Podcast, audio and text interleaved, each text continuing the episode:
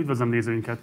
Az elmúlt közel másfél hónapban a Színház és Filmművészeti Egyetem Vas utcai épületében, majd később aztán a Szentkirály épületben szervezett blokkád, az egyetem élén történt úgynevezett modellváltás, az új vezetőség megérkezése, az előző vezetőség távozása, a diákság, illetve az egyetemi polgárság által szervezett ellenállás uralta a modellváltásról, az egyetemi modellváltásról szóló diskurzust közbeszédben. Ugyanakkor az kicsit elfelejtődött, hogy ez az úgynevezett modellváltás nem pusztán az összefét érinti, hanem összesen 6 plusz 1 egyetemet. A mostani beszélgetést éppen ezért úgy szerveztük, hogy az érintett egyetemek vezetőségi tagjai, oktatói, esetleg volt tagjai üljenek össze és beszélnek, milyen vélt vagy valós előnyei, illetve hátrányai vannak ennek az úgynevezett modellváltásnak mindenképpen iratkoznak fel a csatornánkra, eddig még nem tették volna meg, illetve ha van lehetőség, akkor kérem, hogy szálljon be a finanszírozásunkba a Patreon oldalunkon keresztül, ennek a linkje megtalálható itt a leírásban. Kezdünk!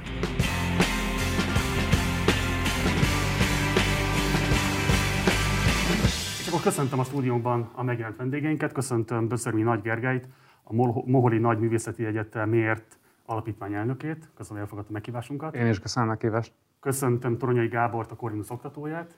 Köszönöm én is a meghívást. Köszöntöm Gáspár Mátét, az SFE Elmélet és Művészet Közvetítő Intézet volt vezetőjét, illetve a szenátus volt tagját. Jó napot kívánok!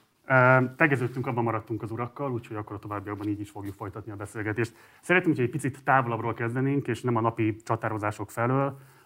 Önmagában az, hogy az úgynevezett modellváltás megvalósult, ez lényegében egy tulajdonos és fenntartóváltást jelent, ami az egyetemi piacosításnak vagy privatizációnak egy ilyen sajátos formája. A méretírésetek szerint az egyetem az egy piaci termék, szolgáltatás, vagy egy olyan közjószág, amire speciális állami fenntartás, vegyes modell és így tovább szükséges ahhoz, hogy a legjobb formáját tudja fogni, a legideálisabban lehessen működtetni. Mi a ti személyes megítélésetek ebben a kérdésben? És akkor azt kérném, hogy Gergelytől haladjunk Máté felé. Én azt gondolom, hogy a világ legsikeresebb egyetemei, és most nem csak arról a néhányról beszélek, aminek a nevét mindenki ismeri, de mondjuk az első százról, vagy az első kétszázról, azok jellemzően alapítványi formában működnek. Az alapítványi formán belül ugyanakkor nagyon sokféle különböző modellt látunk és ismerünk. Nyilvánvaló, hogy az a modell, ami most Magyarországon körvonalazódik, az nem pont ugyanaz, mint amiben mondjuk a Harvard Egyetem működik, az is egy alapítvány, egy endowment alapú intézmény.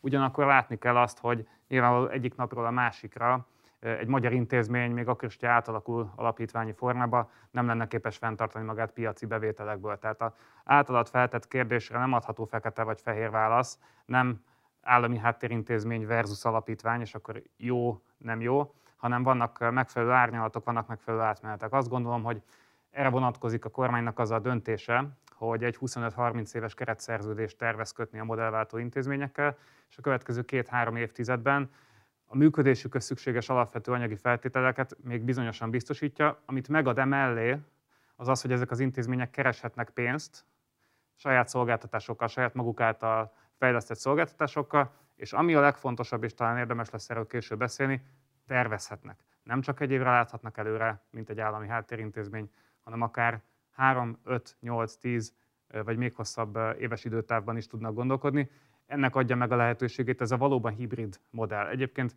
Európában talán az a finn modell hasonlít ez a legjobban. Még egyszer mondom, ahány ország, annyiféle egyetemi struktúra. Köszönöm, Gábor. Hadd mondjak még annyit magamról, hogy nem csak 30 éve filozófia tanárként vagyok oktatója az egyetemnek a rendszerváltás óta, akkor végeztem a Pesti Bölcsészkaron, hanem a, az egyetemi szakszervezetnek a vezetője, a szenátus tagja és a felsőoktatási dolgozók szakszervezetének a lelnöke egy éve. Hogyne, hát a tudomány és a, a, a művészet az közjószág, és ahhoz, hogy betölthesse a funkcióját, ugye szabadnak kell lenni. De látjuk, hogy éppen a tudománynak a szabadsága a világ ismert vezető egyetemein ilyen alapítványi formában valósul meg, és ahol az állam a fenntartó, ott gyakran a politikai beavatkozás erodálja a tudománynak a szabadságát. Nem egyszerű a kérdés, én nagyon sokat tudnék erről beszélni, de az nyilvánvaló, hogy ez egy közhasznú tevékenység, akármilyen formában történik. Nem befolyásolni akarok, csak kérdezem, hogy pontosítod a válaszot, hogy a te megítélésed szerint ezt a közhasznú tevékenységet segíti, vagy gyengíti az a váltás, ami történt a Corvinus esetében?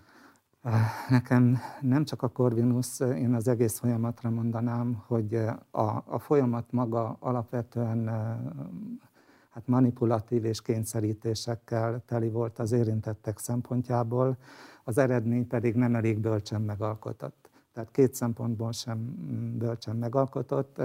Az egyik a, a, a tudományos tevékenység hosszú távon való sikeres művelése, a másik pedig, hogy nem állja ki kormányváltásoknak a próbáját. Gondoljanak csak, gondoljatok csak a, a tegnapi Hiller nyilatkozatra, aki már be is jelentette, hogy visszacsinálják.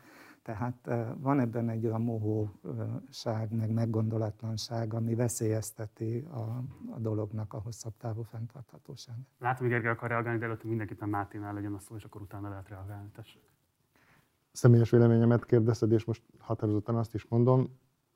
Természetesen az, hogy egy, egy intézményt milyen konstrukcióban lehet a kor kihívásának megfelelően működtetni, erre többféle modell adódik, és ezek a modellkísérletek nem 2018-ban kezdődtek el, és nem most zajlanak, tehát ez a, ha az, az ágazati irányítás történetét végignéznénk, ami most nyilván nincs idő, akkor abból láthatjuk, hogy ilyen lépések történtek az előző kormányzatok idején is, és ez egy folyamatos, teljesen legitim vita. Én azt gondolom, hogy nincsen olyan megoldás, amelyik egyben minden érintett intézményt egyformán előnyösen vagy hátrányosan érintene, tehát én ebben a mostani eljárásban is leginkább azt hiányolom, és azt, azt sérelmezem, hogy egy ilyen nagyon egységesített futószallagon legyártott, és itt a futószallagot egyrészt a, a sematikusságára is gondolom, meg a tempójára is gondolom ennek, a, ennek az eljárásnak, módon, tehát egy futószalagon szállított módon gondolta a, a kormányzat megoldani, és emiatt értelemszerűen és óhatatlanul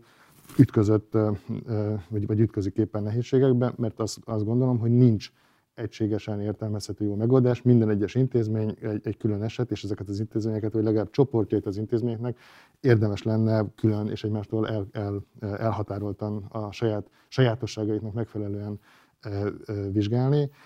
Ez, ez nem történt meg, tehát ez, amit ugye mindig azt szoktuk mondani, hogy, e, hogy hatástanulmányok, előzetes felmérések és, a, és, a, és az érintettekkel való konzultáció teremthet megfelelő alapot arra, hogy egy, hogy egy egy bármifajta értelmes és jövőbe mutató változás jöjjön létre.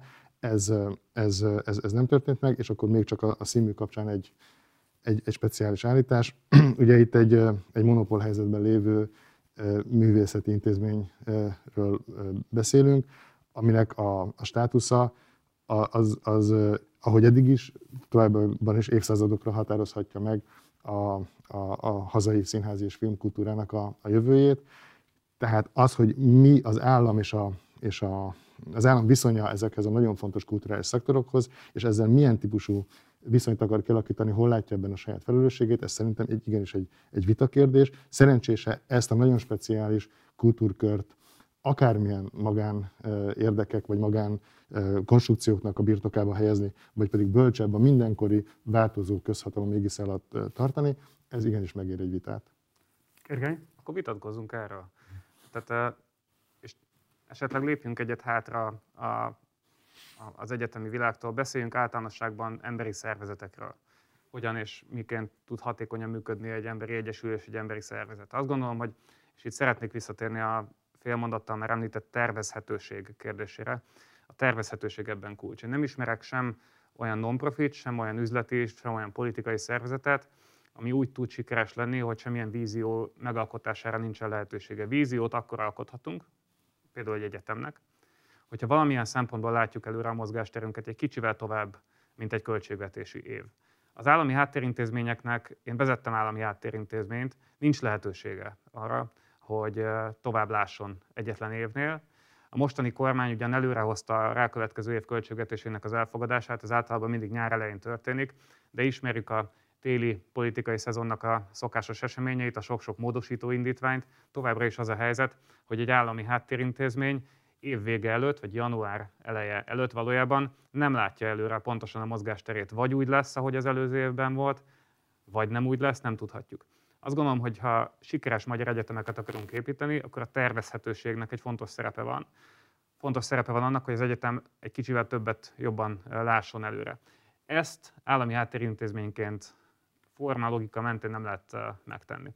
A másik kiegészítésem az lenne, hogy érdemes árnyalni ennek a folyamatnak a, a, a, a totális és kényszerített jellegére vonatkozó megalapításokat. A Moholi Nagy Művészeti Egyetem az gyakorlatilag a 90-es évek óta készül a modellváltásra.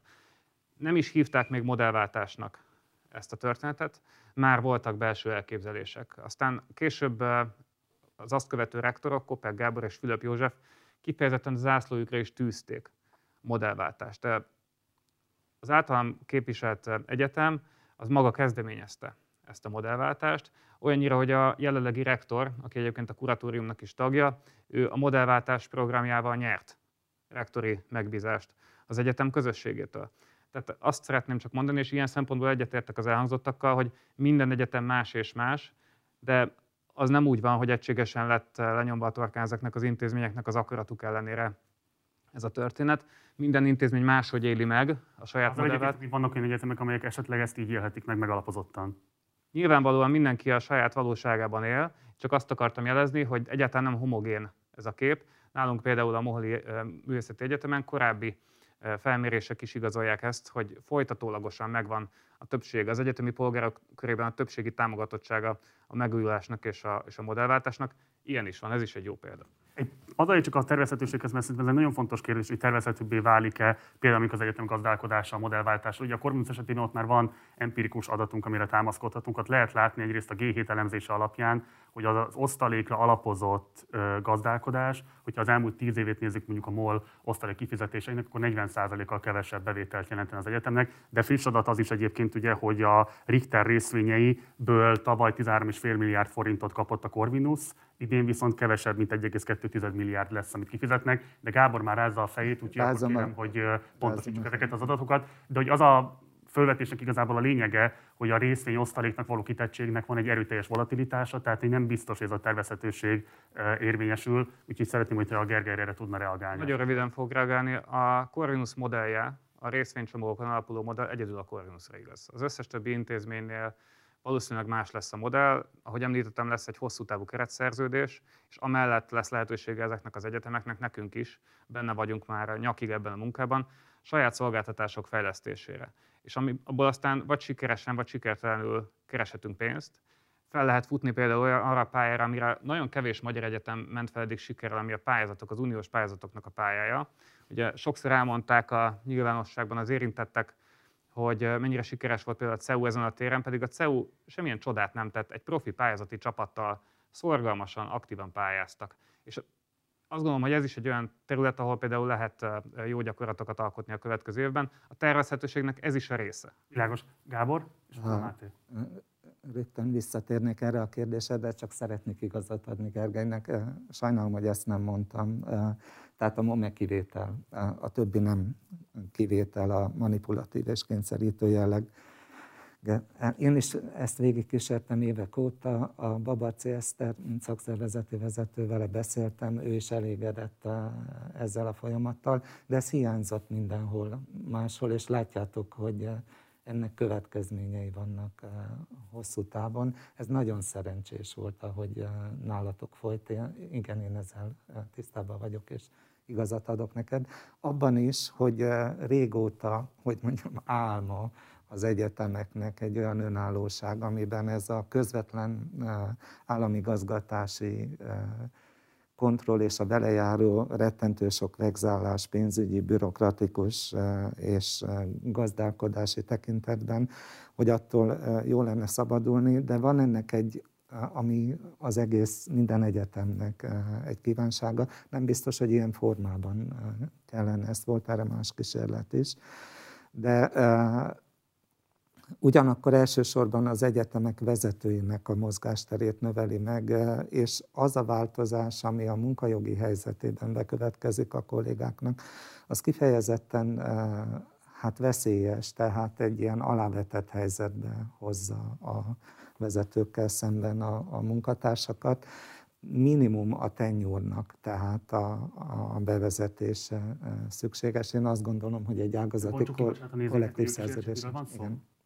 Tehát arról van szó, hogy közalkalmazotti státuszból munkavállaló, egyszerű munkavállalói státuszba kerülnek át a, a kollégák, és a, a, ezzel együtt azok a, a többletmunkajogi védelmek, amik a közalkalmazottakat megilletik, azok hiányozni fognak, csak úgy, mint a, az a, a bértábla, ami érvényes volt. Tehát egyszerűen szólva, munkajogi szempontból egyetemi tanárokat ugyanúgy ki lehet rúgni, mint bárki más. Az osztali fizetése kapcsán jelezte, hogy pontatlanul fogalmaztam, kérdezik, hogy akkor mondani, mi a valós helyzet. Tehát a, a Corvinus egyedi a, az intézmények között, a, a többieknek továbbra is az állam juttatja a pénzt, csak az alapítványokkal fog megegyezni. 15-25 éves keretszerződésekről van szó, és 5 éves finanszírozásról, de amit levittek már három évre. Tehát három évenként kell újra megalkotni. Ami a Corvinuszt illeti, tehát annyiban egyedi, hogy hogy a, az önállóság gazdálkodás összetevője, tehát az akadémiai szabadság, a, a szervezeti alakítási autonómia, a működési önállóság és a gazdálkodási függetlenség tekintetében, tehát a gazdálkodási függetlenséget tekintve a Corvinus függetlenebb lehet, mert hogy nem az államtól fogja kapni a, az átalakulás előtti költségvetésének a felét, ami 8 milliárd forint. Tehát a 16 milliárdos költségvetésnek elvileg a, a felét a a MOL és a Richter 10%-os eh, részvénycsomagjának az osztalékából kapja, de ebből... Az, bocsáss meg, az igaz, hogy ez a, ez a részvénycsomag idén a tizedét fogja hozni a Richter esetében annak az összegnek, amit például tavaly rendelkezésére állt a Corvinusnak? Mondom, tehát ez olyan arányú, hogy a, a 13,5 milliárd volt az első évben, abból 12 a MOL és másfél volt a Richter. A Fabok Bálint a G7-től vitte be ebbe a, a diskurzusba, hogy hogy tartható fenn, hogy ő azt a tíz évet megnézte, és abban benne volt a 2008-as világválság három éve, mikor nem fizetett a, a, a MOL osztalékot, a rész, tehát nem a részvények értéke, hanem az osztalék fedezni, és tíz év átlagában nem fedezte az egyetem azt a 8 milliárdot sem, ugye, amit pótolt volna az állam. A másikat tandíjból és pályázatokból szerezte meg az egyetem már régóta. Most az első évben kiderült, hogy a MOL várhatóan nem fizet osztalékot, tehát ilyen szempontból ezzel a modellel kapcsolatban fontos látni, hogy rögtön az első évben kiderült a törékenysége. Tehát van tartalék, teljesen átláthatatlan a számunkra az alapítvány gazdálkodása, de megbecsülhetően bő egy évnyi 20-21 néhány milliárdnyi tartalék van, illetve most már a tulajdonába került az alapítványnak ez a részvény, tavaly még nem. Tehát el lehet adni részvényt, és abból az esetleges pénzügyi bajokat hát kompenzálni lehet. Még egyet hadd tegyek hozzá, nem tudunk arról, hogy bármilyen magánpénz ezen túlmenően lenne az alapítványban. Tehát a molosok, akik ezt az alapítványt ugye megszállták, azok nem hoztak semmi magánpénzt eddig, meg senki se tett bele magánpénzt, csak ez az állami részvény van, amiről tudunk. Lehet a későbbiekben, és ebben a formában lehet bevonni majd pénzeket, de egyenlőre nem tudunk semmi. Ez egy, ez, egy, ez egy nagyon igazságtalan kijelentés, és muszáj, bár nem terveztem, hogy más egyetemek ügyébe belekontálkodom a mai beszélgetésben, de kénytelen vagyok, tehát ilyen rövid idő után számon kérni azt, hogy mennyi magánpénzt tudott szerezni az alapítvány, azt szerintem nem korrekt. Ezeknek az alapítványoknak időre van szüksége. A Corvinus Egyetem az átalakulás részeként készítette el. Én magam is láttam, mert megnéztük a Corvinusos példákat, meg megnéztük, hogy mi az, amit jól csinált a Corvinus, mi az, amit kevésbé, miből tudunk mi tanulni a momén. Mi is megnéztük ezeket az anyagokat, és azt láttuk, hogy a modell, kifejezetten a modellváltás részeként készítették el az értékajánlatukat a korinuszosokkal, például a piaci partnerekkel való együttműködésre. Ez korábban ennyire markánsan nem volt meg.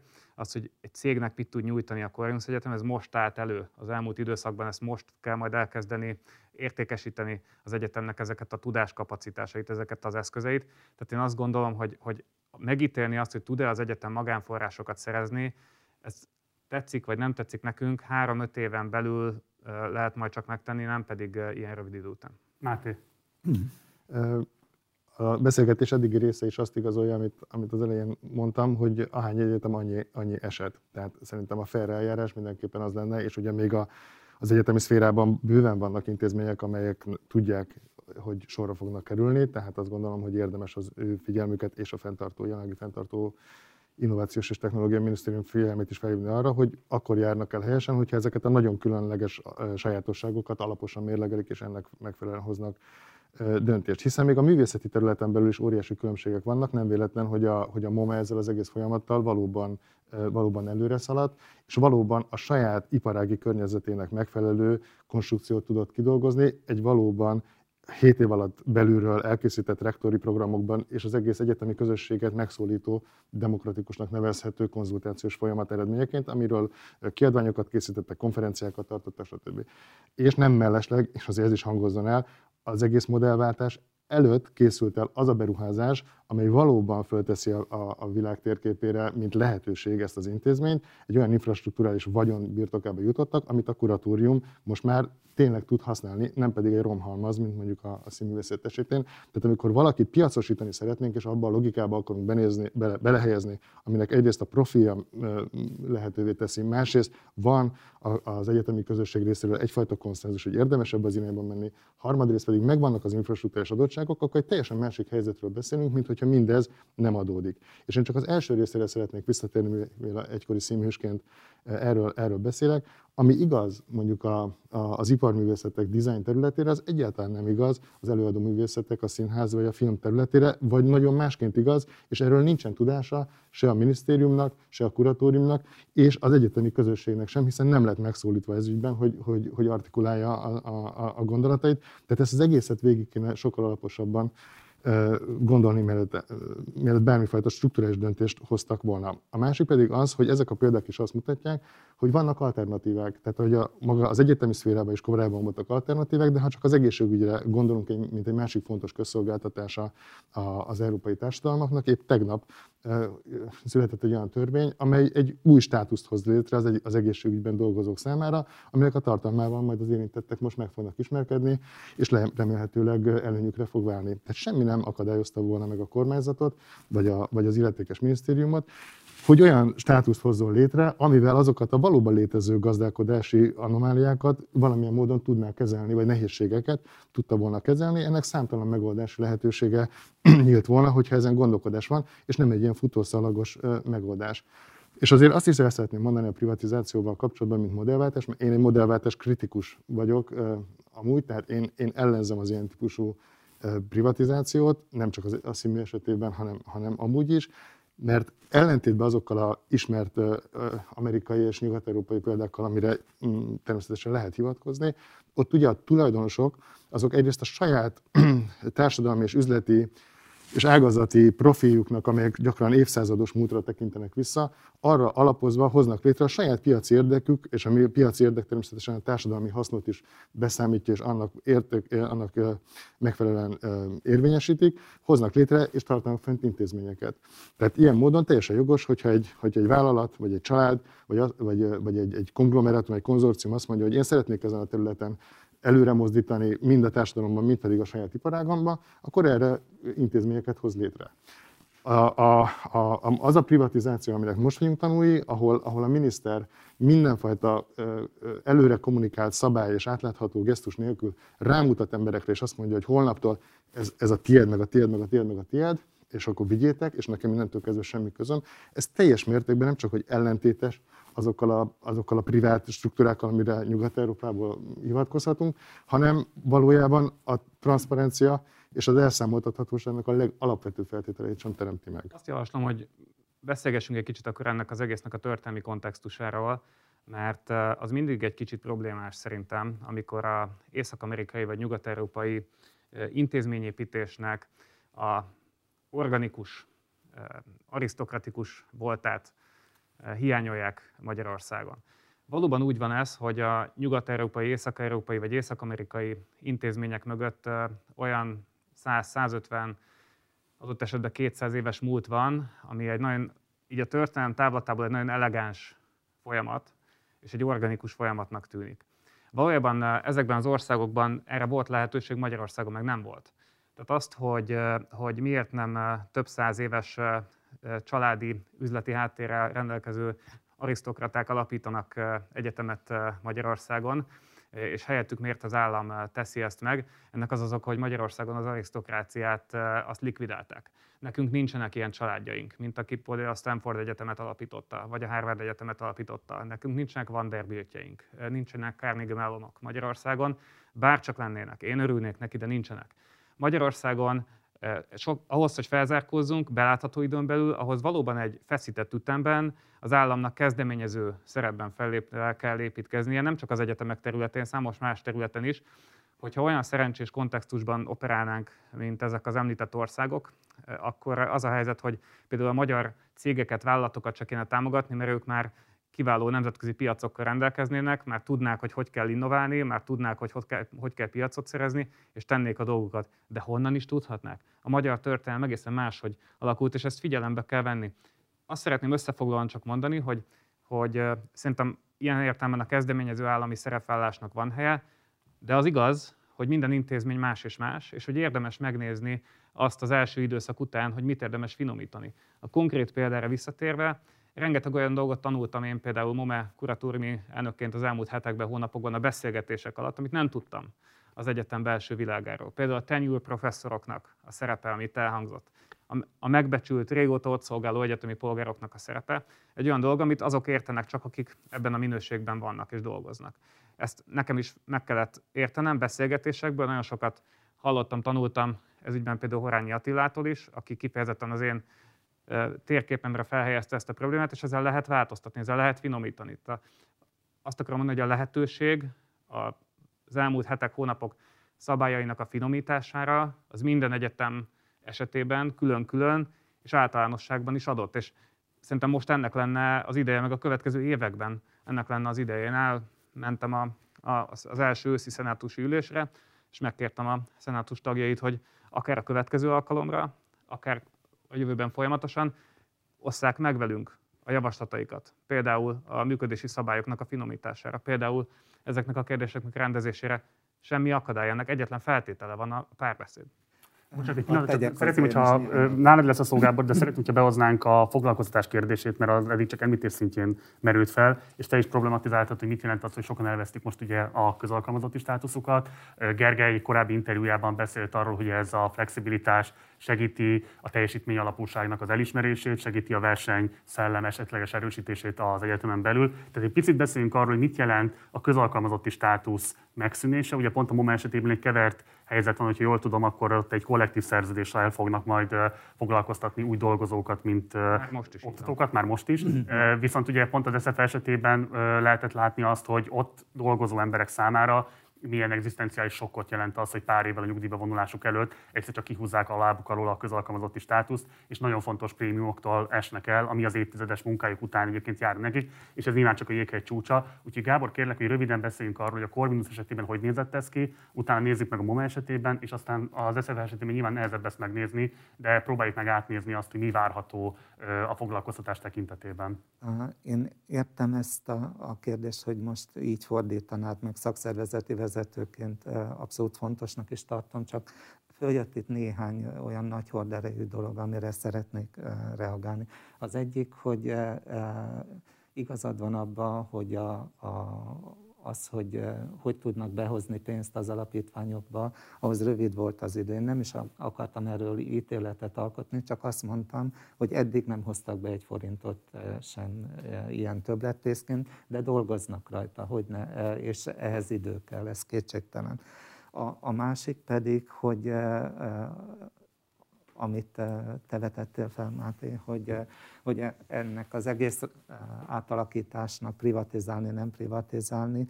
Én azt gondolom, hogy azért is ülünk itt, mert sokaknak az igazságérzetét bántja, ami történik, differenciált a dolog a moménnál, úgy tűnik sok minden rendben van.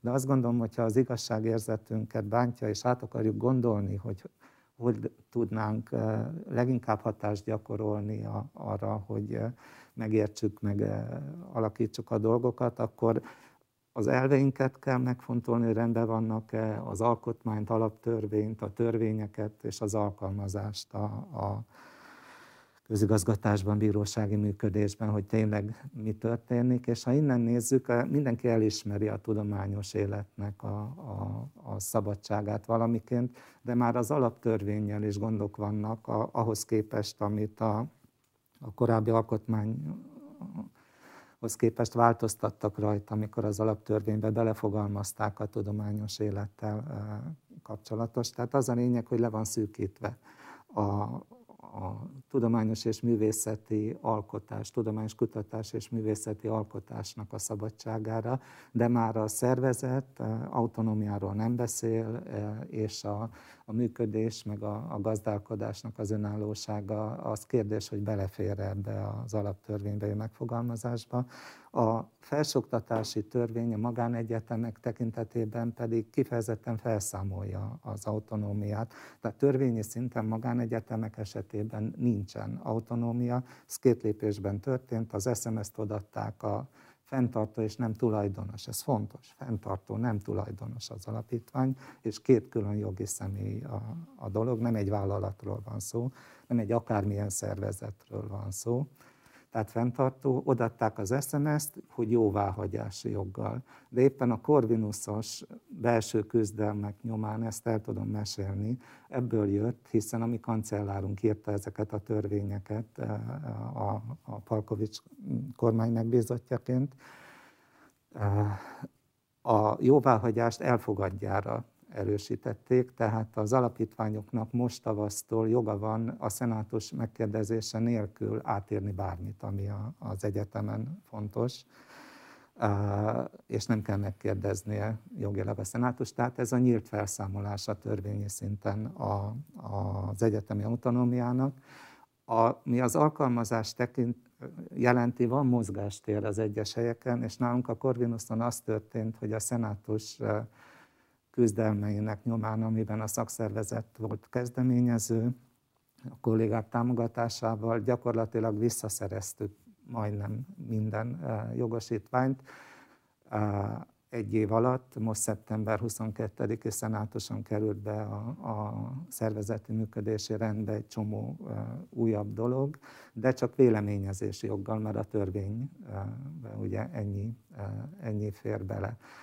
Tehát először megfosztottak minden jogtól, a legszűkebb akadémiai jogosultságokat meghagyva, és utána egy év alatt gyakorlatilag a szenátus visszaszerezte, de ez egy teljesen törékeny dolog, hiszen arra van bízva, hogy a, a, az alapítvány kuratóriuma mennyire ismeri el.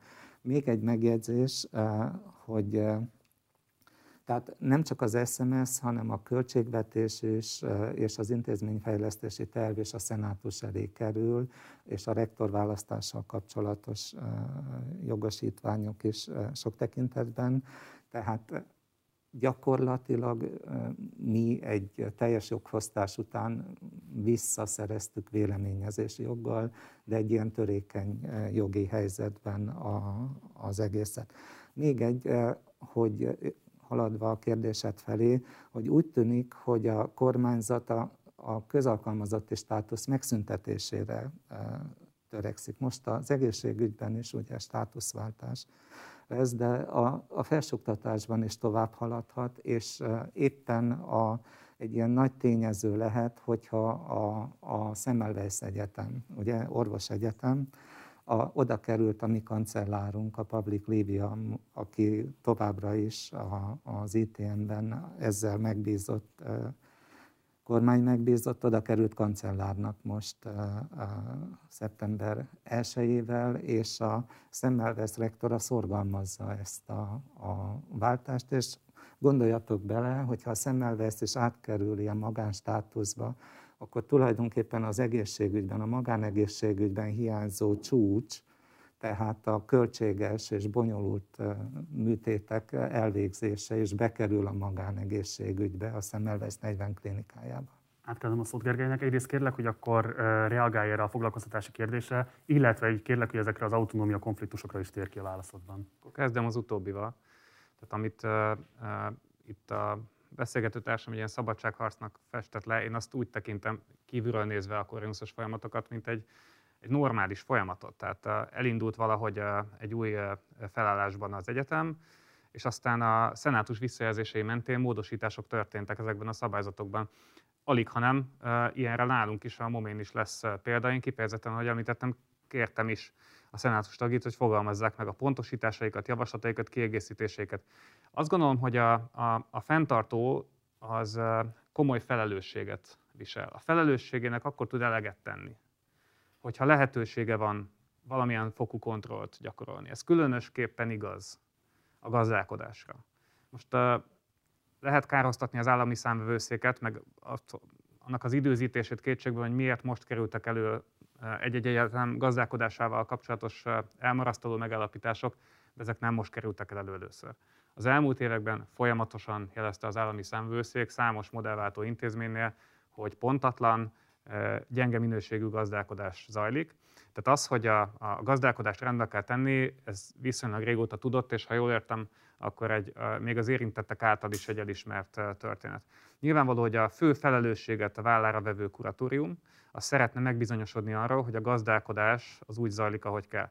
És ezért egy olyan témában, mint például a, a gazdálkodási dokumentumoknak, a pénzügyi tervezésnek, vagy az intézmény fejlesztési tervnek az elfogadása valóban magához vont jogköröket, de természetesen ez akkor fog tudni jól működni, és ez a kuratóriumok érdeke szerintem, ha ez párbeszédben történik a szenátusokkal, a különböző egyetemeken, ők megfogalmazzák a javaslatukat ezekre a szabályzatokra, ezekre a dokumentumokra, a kuratórium megfogalmazza a saját szempontjait, és születik ebből egy jó minőségű dokumentum. Én, én javíthatatlanul jó hiszemű vagyok ebben, tehát szerintem ez működőképes így, és így kell lennie. Biztos vagyok benne, hogy, hogy ezek a dokumentumok az évek során finomodni fognak, pontosabbá fognak válni, és még egyszer hangsúlyozom, ez nem csak az egyetemi polgároknak az érdeke, de a fenntartónak is az érdeke, mert folyamatos feszültségben van az egyetemi polgárság, úgy nem lehet színvonalas intézményt építeni.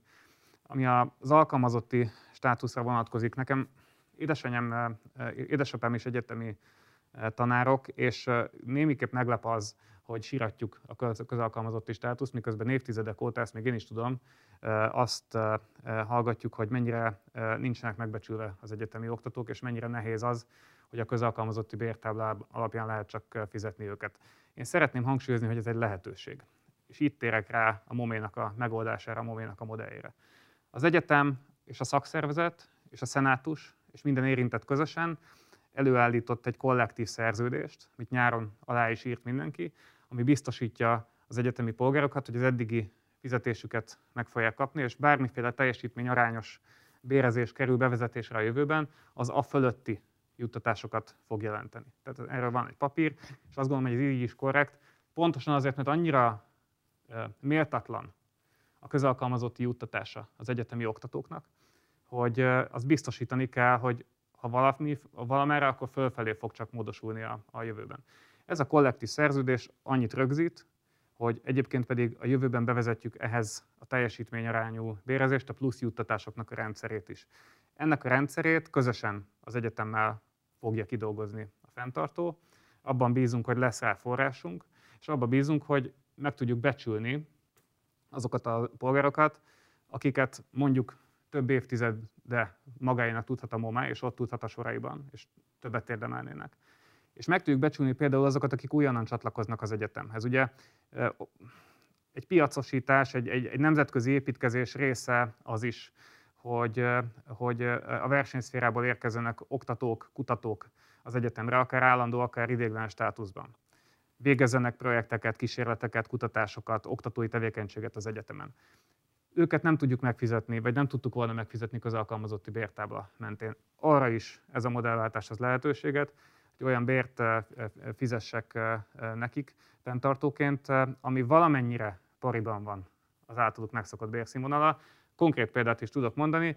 Egy olyan márkaépítésért, nemzetközi terjeszkedésért felelős vezetőt igazoltunk a Moméra, már most ősz elején, akihez hasonló kaliber a közelében nem járt magyar felsőoktatási intézményeknek a kommunikáció, az egyetemi kommunikáció, az egyetemi brand építés területén, és ezt azért tudtuk megtenni, mert mi egy modellváltó intézmény vagyunk, és erre már megvan a lehetőségünk. Máté. Oda csatolnék vissza, amit előbb Gergely mondott ezzel a feszített tempóval kapcsolatban. Tehát ugye ez a, ez a, a, a MOMA esetén, ahol tényleg dokumentálva van egy 7 éves folyamat, én ezt egy kicsit, hogy mondjam, mm, mm, hát nem, nem akarok erős szót használni, de, de szóval ugye nekünk gyakorlatilag 7 hetünk sem volt erre, hogy ezt, ezt végig gondoljuk, tehát elég nagy a, a, a, a gap. Tehát azt mondani, egy ilyen nagyon mm, jó értelembe vett kényelmes pozícióból, hogy hát igen, a feszített tempó az, az érthető, én azért ezt opponálom, tehát a, a, a, ennek is vannak azért mértékei. Tehát azt gondolom, hogy ha, ha mi kaptunk volna mondjuk három évet arra, hogy ezt átgondolhassuk, és közösen kidolgozhassuk, akkor most akkor a színmű is, is máshol tartana. És az, ami viszont lezajlott, ugye január 1 céldátumhoz képest szeptember 1 vissza előrehozott változás mindenfajta mm, asszisztencia és, és indoklás nélkül, ez, ez azért a feszítettnél azért túlmegy. De még egyszer azt szeretném mondani, hogy e, ez az egésznek a, az eljárásrendje, ami egyébként sokféle törvényes és, és eljárásrendi problémával is tarkítva volt, ahogy azt, azt elég alaposan dokumentáltuk. De még egyszer azt mondom, hogy, hogy a, hogy itt, itt, itt nagyon erős iparági különbségek vannak, és akkor annyit szeretnék a színű kapcsán csak, és ez a munkáltatási kérdést is érinti, hogy egy teljesen másik piacról beszélünk, tehát Magyarországon a színházi, tehát a színházi piac főként, de a filmes is, ugye körülbelül abból él, amit az állam juttat neki. Tehát itt nem beszélhetünk valós piaci eh, viszonyokról, és már csak ez, ez is kiemeli és megkülönbözteti a másik két egyetemtől. Az, hogy a Corvinusból valakik szeretnének egy európai vagy világhírű business school eh, csinálni, és ehhez odaadják a, a, a vezető magyar topvállalat blue chip eh, top managementjének, hogy ezt, ezt, ezt valahogy oldja meg. Ez ez érthető, lehet rajta vitatkozni, de, de logikus. Az, hogy, az, hogy a Moméból, amelyik egy nagyon e, saját magát nagyon jól újra pozícionálva, egy létező nemzetközi trendbe beleilleszkedve, e, egy, egy, mondom még egyszer, egy, egy, egy tizen nem tudom hány milliárd, sok, sok, tehát 10 milliárdos, 22. 22, köszönöm, 22 milliárdos beruházással valóban fogadókész erre, erre a nemzetközi becsatornázódásra, meg, meg aktív is tud lenni. Ez rendben van ráadásul, és hát ugye én sem nagyon szeretnék beleszólni más egyetemek ügyében, de hát azért nagy különbség van tulajdonos és tulajdonos között is. A MOMEK kuratóriumában... Nem tulajdonos, ezt, ezt el kéne felejteni, mert olyan utcába megyünk bele, ami Hát a, hát a minisztérium át fogja adni 22. január 1 az alapító jogait az alapítványnak. Hát igen, de nem lesz tulajdonosa az intézménynek. Tulajdonosa lesz a részvényeknek az alapítvány, de az intézménynek csak fenntartója. Hát nálatok. Nálatok. A, ugye mivel, mivel a, a többi egyetemen nincsen uh, ez, a, ez a részvény alapú finanszírozási modell, és ez is nagyon fontos, hiszen amikor mindig, amikor a Corvinusra hivatkoznak, hogy lám ez a folyamat már elindult, és milyen, milyen sikeres, Ugye azt kell mondanunk, hogy a Corvinus az egy példa, ezt a Gergely is az előbb megerősítette, és az összes többi egy másik példa, és a másik példán belül is vannak, vannak különbségek. De csak azt szeretném mondani, hogy és azok a különbségek nagyon erősen manifestálódnak üzenetében is, meg működésmódjában is, hogy, hogy milyen kuratórium van, és ott, és ott kiül. Ha a Színművészeti Egyetem kuratóriumában benne ülne az előző két rektor, tehát hogyha mondjuk M. Tóth Géza és Asser Tamás benne lenne a, a kuratóriumban, akkor teljesen másról szólna most a diskurzus, mint, mint jelen pillanatban, és hogyha még az elnökünk is egy olyan ö, ö, ö, progresszív szemlélettel, nemzetközi kitekintéssel bíró, valódi track record rendelkező szakember lenne, mint amilyen a, a, a momén van, akkor, akkor valószínűleg megint csak másképp közelítene hozzánk is, és mi is másképp gondolnánk, próbálnánk meg kitalálni, hogy mi is van a fejében, azért azt, azt hangsúlyoznám, hogy mit semmit nem tudunk arról, vagy nagyon keveset, de ugye ez, ez nem a modellváltásos történetnek a része, hanem a kultúrharcos történetnek a része, hogy valójában ki, ki mit akar, és most itt maradjunk a, a, a modellváltásnál. De azt mondom, hogy a Színház és Filmszeti Egyetemen a modellváltás, mert csak azért sem kellően átgondolt és előkészített, mert nem lehet piacosítani. Tehát a magyar színházi struktúra és a magyar filmes ipar oly mértékben közpénzvezérelt, és oly mértékben a piaci szereplők mindegyike 90-100%-ban függ a mindenkori állami finanszírozástól, hogy nincs hova integrálódni, plusz, főleg a színház esetében, ugye egy nyelvében, kultúrájában élő hagyományról beszélünk, amit szintén nem lehet automatikusan olyan módon piacosítani, vagy, vagy, vagy megpróbálni nemzetközisíteni, mint a, mint a tárgykultúrát. És ez, ez a filmes részlegre is igaz, bár a mostani modellváltásnak pont az egyik legfontosabb kockázata az, hogy, hogy, hogy, hogy mivel a film az egy ipar, a színház meg egy szolgáltatás, logikusnak tűnik akár ennek a kettőnek az erőszakos szétválasztása és megszüntetése annak a nagyon egyedi világszín, világszinten is különleges együttállásnak, konstellációnak, amit ezt a két disziplinák az együttoktatása jelenthetne.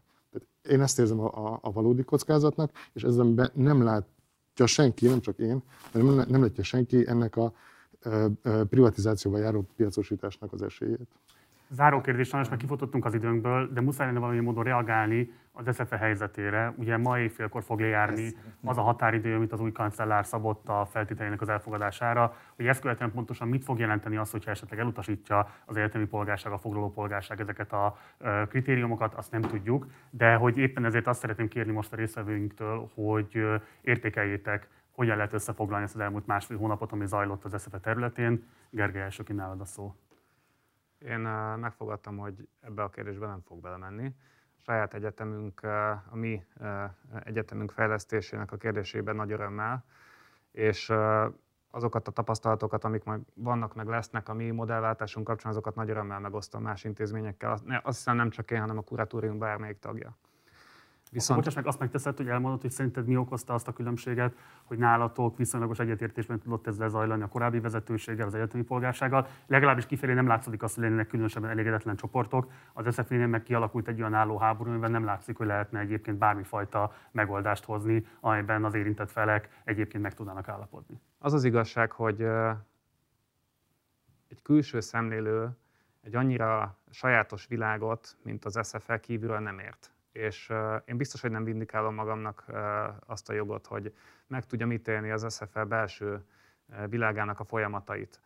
Éppen ezért nem szeretnék markáns véleményt mondani róla. Azt tudom mondani, hogy nagyon szerencsésnek érzem magam, hogy a MOMEL fejlesztésével foglalkozhatok. A MOMÉban volt egy nagyon erős, ahogy el is hangzott, kifejezett írásban, szóban, ezer és egy helyen kifejezett szándék hosszú-hosszú ideje a megújulásra. Mi itt nem egy olyan helyzetbe érkeztünk bele, ahol a változás versus status quo kérdése merült fel. És szerintem ez egy nagyon szerencsés kontextus. Nem pontosan látom kívülről, hogy az SF esetében van-e belső szándék a változásra. Ugye néha elhangzik, hogy van.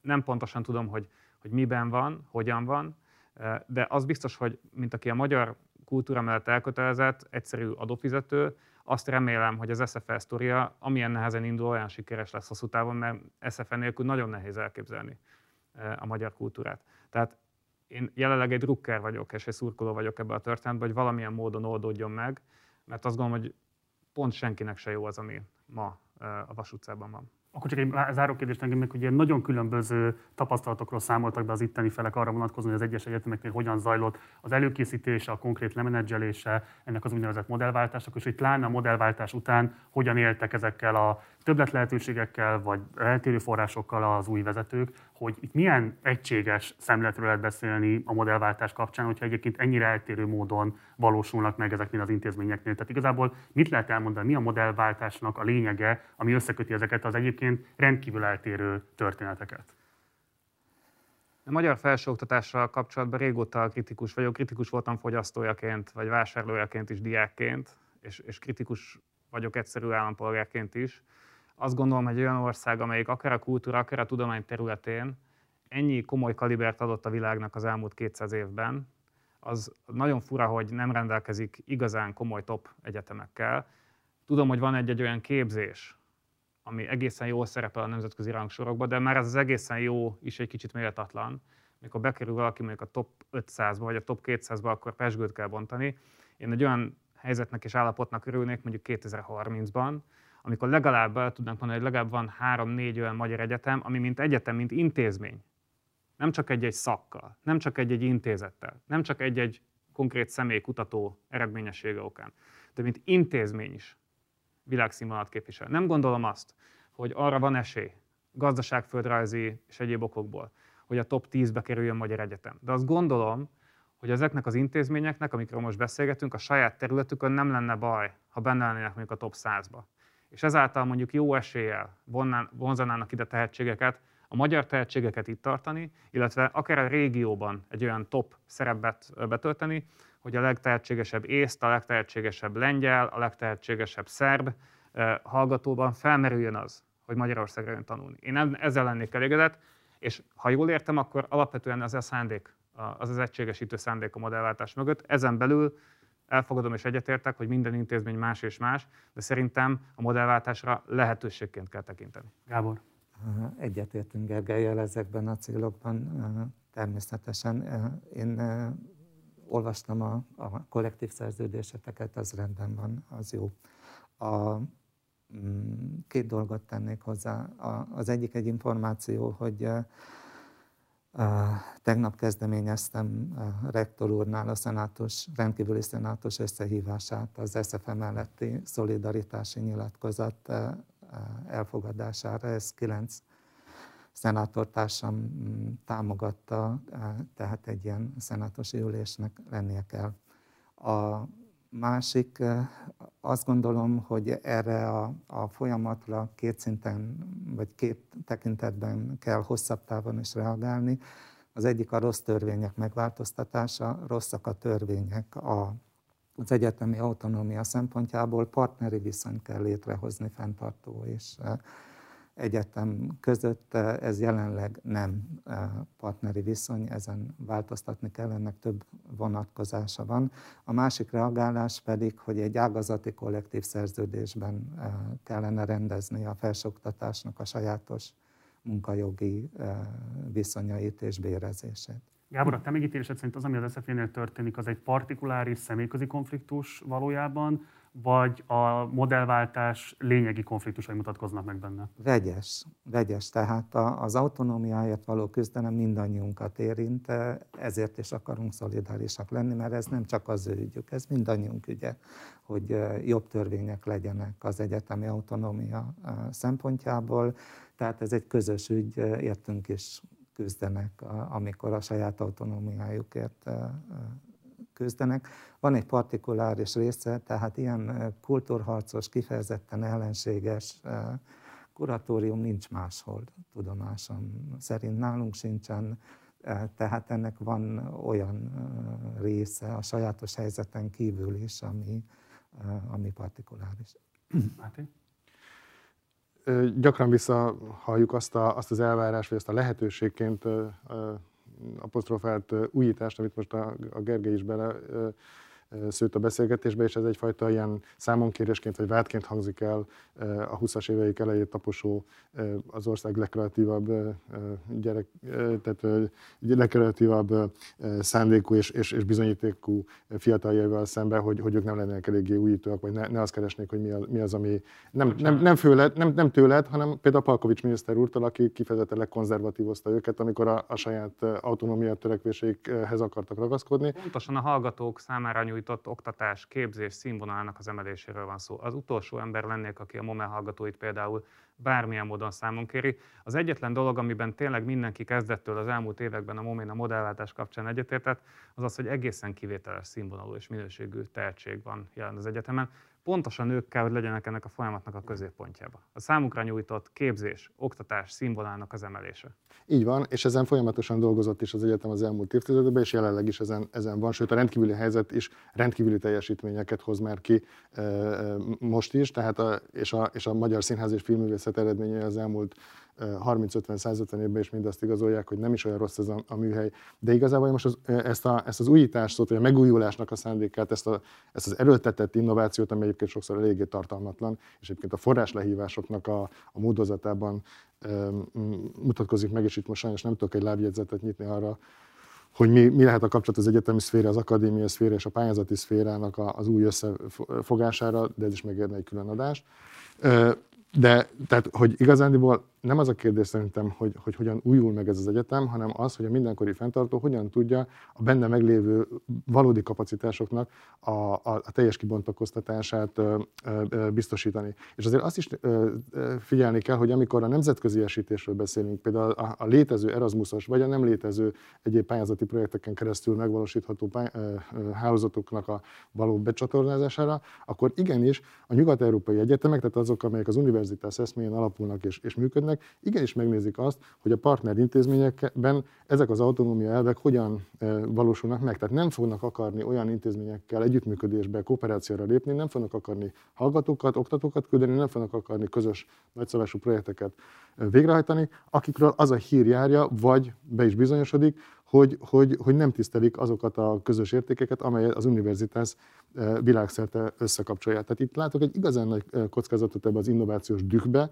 hogy végül is fordítva fog elsülni, és elszigeteli, el, el, el, tehát izolálni fogja ezeket az intézményeket, vagy ezek közül az intézmények között az, közül azokat, amelyeket rosszul menedzselnek, és egy, egy belső, egy, egy, egy, ilyen, egy ilyen magyar módú, belső saját magunknak megelégedést nyújtó innovációba fogunk bele, beleütközni, ami se szervezeti szinten nem fog tudni valódi eredményt hozni, se az oktatás tartalmában, mert ha megnézzük, hogy milyen elvárásokat fogalmaznak meg egyes szakmai szereplők, hogy mit kéne jobban vagy többet tudni, például a szimiről kikerülő fiatal színház és filmes alkotóknak, hát akkor azt szerintem pont nem, hogy előre megy, hanem vissza az időbe, és ez egyébként szövegszerűen lekövetkező a nyilatkozatokból.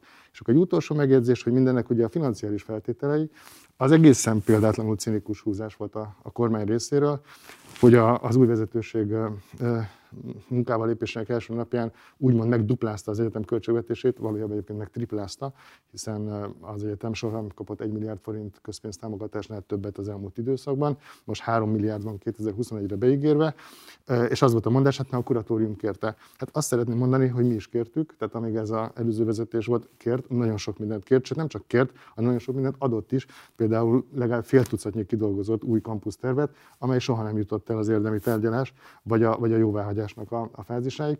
Tehát egészen átlátszó az, a, az, a, az az érvelés, hogy hát majd most nyílnak meg azok a fel, fel, fejlesztési lehetőségek, amely soha nem látott perspektívát nyit ennek az intézménynek. Ez az intézmény az elmúlt évtizedben is folyamatosan kérte a, a, a jogos és belülről is átlátott fejlesztésnek a, a forrásait, csak éppen soha nem kapta meg.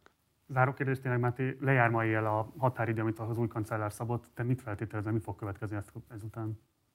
Fogalmam sincs. Tehát őszintén szólva, én, én eljöttem az egyetemről, nincsenek olyan belső információim, ami alapján bármi érdemét tudnék, tudnék mondani.